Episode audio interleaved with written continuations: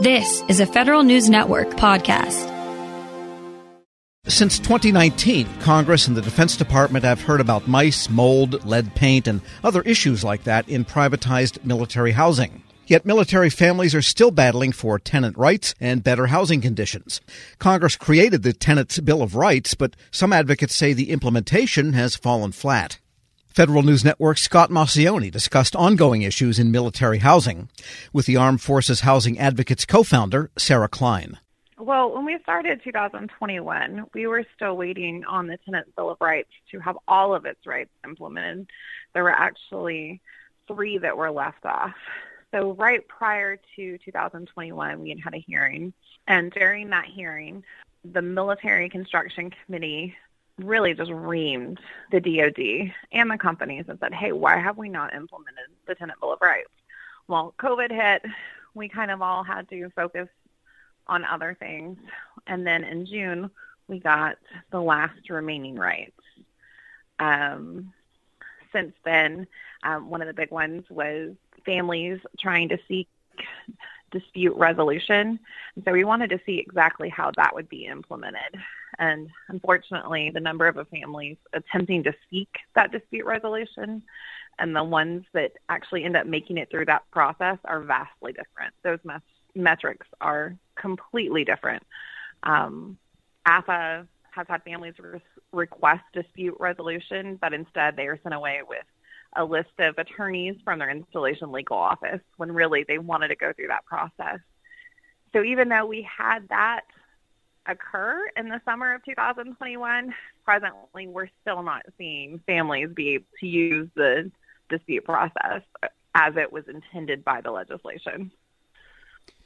And have you been in contact with, uh, you know, the Defense Department, these companies? What kind of feedback are you getting, and what are military families feeling at this point when it comes to trying to exercise these rights that they are given by Congress? Most of our contact really comes between the congressional offices and our families. We've had conversations with the DD, um, lower and higher levels. Lower level garrison installation and wing commanders typically don't want to work with us. Um, you'll see there was a provision in the NDAA to where their performance evaluations are going to include the progress that they've made in military housing. And we're, when we're telling the residents to file the dispute process, that's really messing up their performance metrics. So they don't necessarily want to hear from us. Um, we've had great feedback from congressional offices. I mean, this is really a bipartisan approach, and Republicans and Democrats, um, their staff on either side of the aisle is raring to go and willing to work with us and asking us for ideas. So we've been really successful there. As far as the companies, we've never been successful in having those conversations. Um, if it's an immediate danger kind of need that only the company will be able to work out, sometimes we can facilitate those that overarching communicating with the companies hasn't been successful and we try to do that the least amount that we possibly can and at the lowest level typically when it comes to military housing, just a bit of a, a recap. The privatization uh, issue has been really going on in the public eye since 2018, 2019, where we saw mice, mold, lead paint, and other sorts of issues in military housing. Those were just when the allegations and, and reports started coming out. However, this issue's been going on for quite some time. Uh, can you give us an idea of what's happening now in 2021 and 2022? What are military families still experiencing within their houses compared to that time a couple years ago? We still have all of those same issues that were present in 2019. We're starting to really understand and really educate the military spouses and military families to look for other things that they may not have thought about radon, asbestos, pesticides, um, things like that. Um, we've really got a great group of military spouses across the country and military service members that have really gone and are kind of second guessing and looking at their house and saying, wow, I never knew that I needed to know what asbestos crack tiles look like, but I know what they look like now.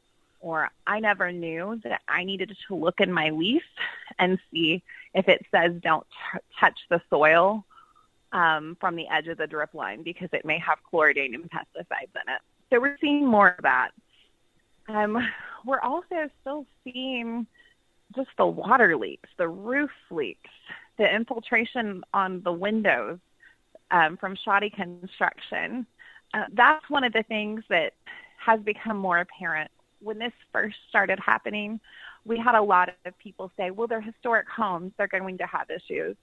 And we were saying, no, they are, they're not all historic homes. Some of these were actually built by the MHPI companies. Now we're seeing even those homes that were built post 2000 by these companies are starting to have some of the same problems and aren't aging well.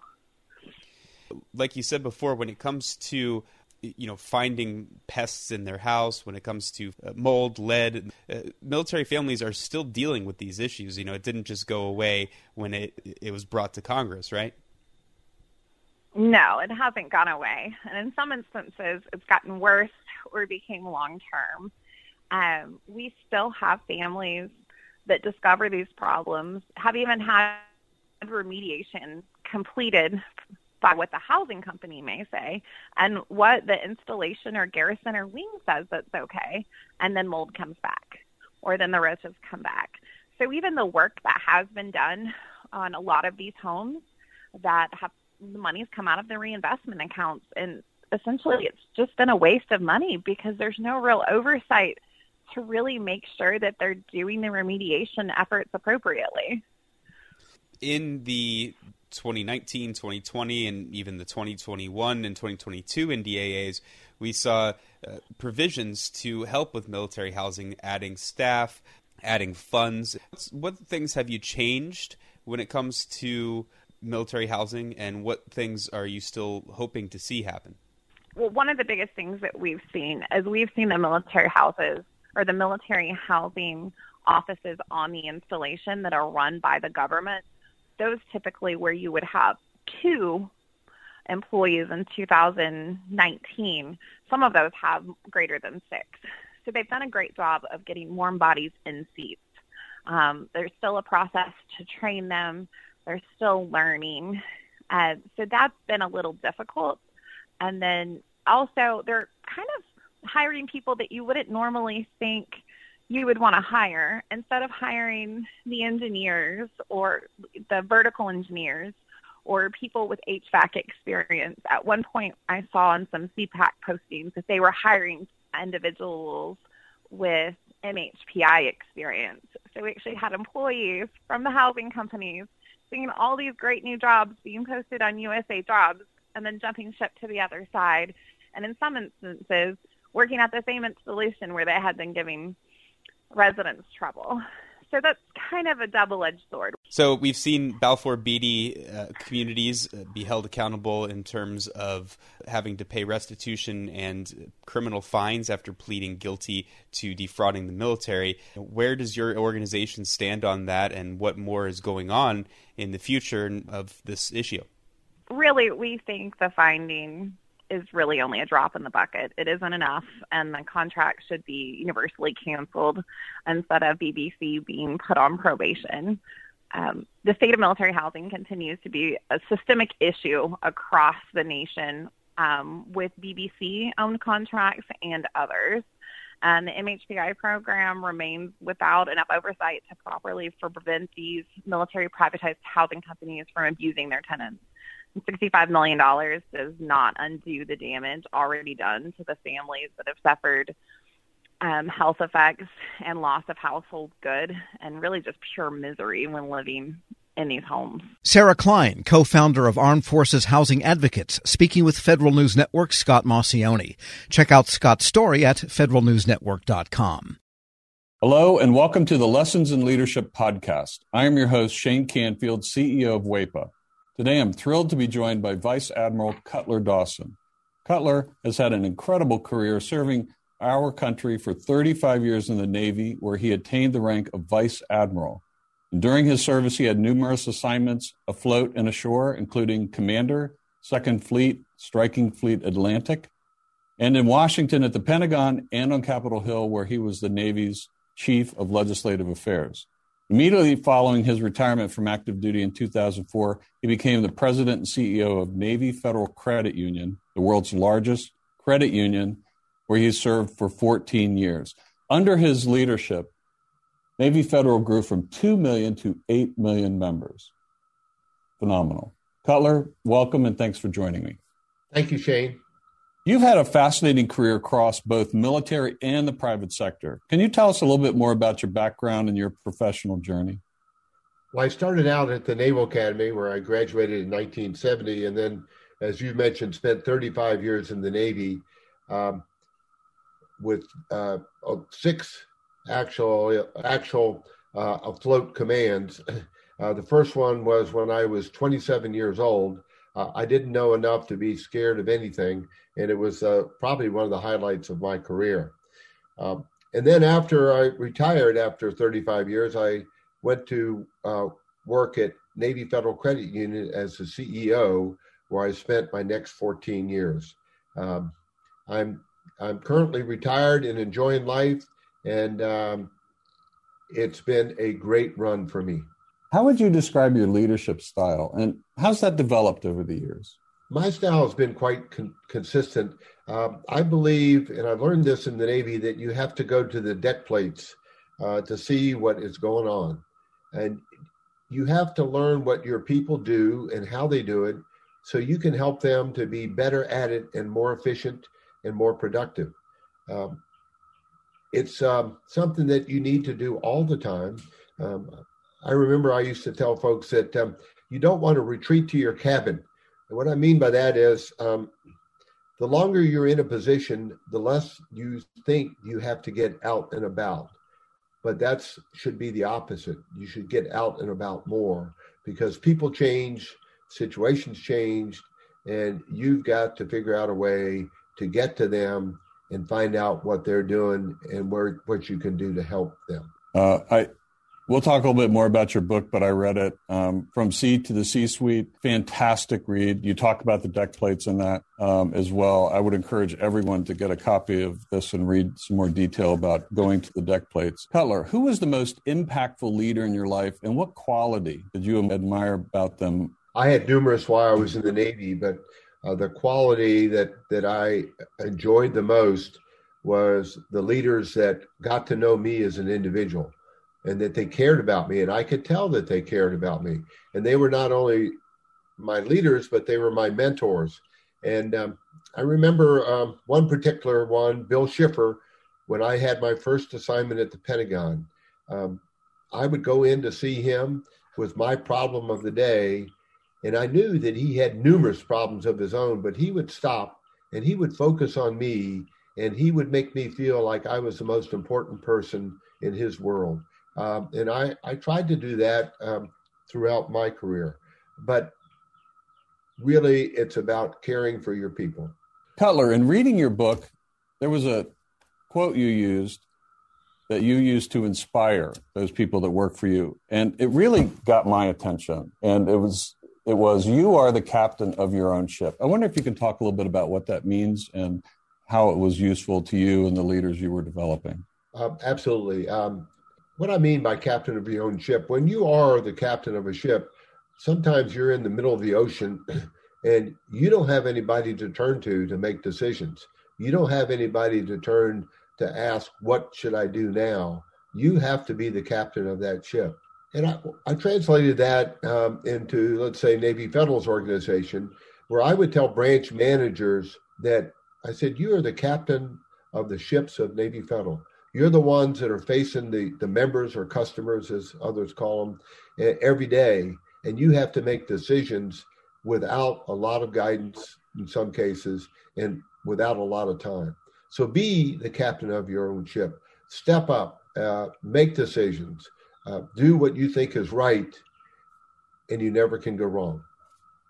I think that is so important. And you have to give your people a little bit of latitude to take some risk as well, because there is risk for them in doing that and risk to your organization. That's right. And, and I mentioned that I, took command of my first ship uh, with five years in the Navy, and I was 27 years old. Well, my boss had 32 years in the Navy, and um, his his guidance to me when I first met him was, Cutler, you do the right thing and I'll back you up all the way. What a wonderful way to, to spend an assignment with uh, with backup and, and guidance like that. What what great great advice. Uh, it's clear leadership is a topic you're passionate about. You wrote the book we mentioned before, um, from Sea to C suite. Can you tell us a little bit about that project? Yes, when I was at Navy Federal, I would tell sea stories uh, as parables to get my point across. And um, folks would tell me, Cutler, we like your stories. It gives us a picture of what you're trying to tell us. Now, what else are they going to say? They work for me, but uh, uh, I took it as a compliment, and it was. And my wife encouraged me to write a book, and I needed a co author to help me. And I found a lady named Taylor Keelan who was the perfect perfect co author. She turned in my stories into wonderful chapters um, that I'm very proud of. Where can listeners find a copy? Well, you can get it on Amazon, uh, and you can also uh, get it on the Naval Institute website. Uh, and I might add that um, any proceeds from the book, Navy Federal uses uh, to give to charity. Fantastic. Cutler, thank you very much. Really enjoyed your time and your lessons and in leadership and sharing with us your life story. And, and uh, I've learned a lot both from talking to you today and reading your book. And thank you very much for your time. It's my pleasure. And I, I, I would like to add one thing, if I could, Shane. Um, during my assignments in Washington, D.C., I gained the utmost respect for the civilians that work here every day. They're hardworking, they're dedicated, and they they have my eternal gratitude. Uh, I got to come and go from the Pentagon. They stayed every day and worked in Washington when I got to go out and um, enjoy being at sea. Perfect. Thank you. Yeah, WEPA serves civilian federal employees, but your comment is well taken because the interaction between the two is is continuous, it's nonstop, and it's critical. So uh, the career civil servants, as well as career military, uh, our country would not be where it is today without them. I totally agree, and and I can tell you from the U.S. Navy standpoint, uh, we couldn't operate like we do without them being the backbone of what we do. Thank you very much for your time today, Cutler, and to everyone listening to Lessons in Leadership podcast. We'll see you next time. This episode is brought to you by Zelle. Whenever you're sending money through an app or online, it's important to do it safely. Here are a few helpful tips. First, always make sure you know and trust the person you are sending money to. Second, confirm you have entered their contact details correctly. And finally, if you don't trust the person or your recipient is rushing you to send money right away, think twice before sending money through an app or online. Grab a 30-day free trial of LiveXLive Plus, and you'll get unlimited skips, commercial-free music, and all of the podcasts and live streaming events you can handle. Visit livexlive.com slash podcast one to learn more and start your free trial.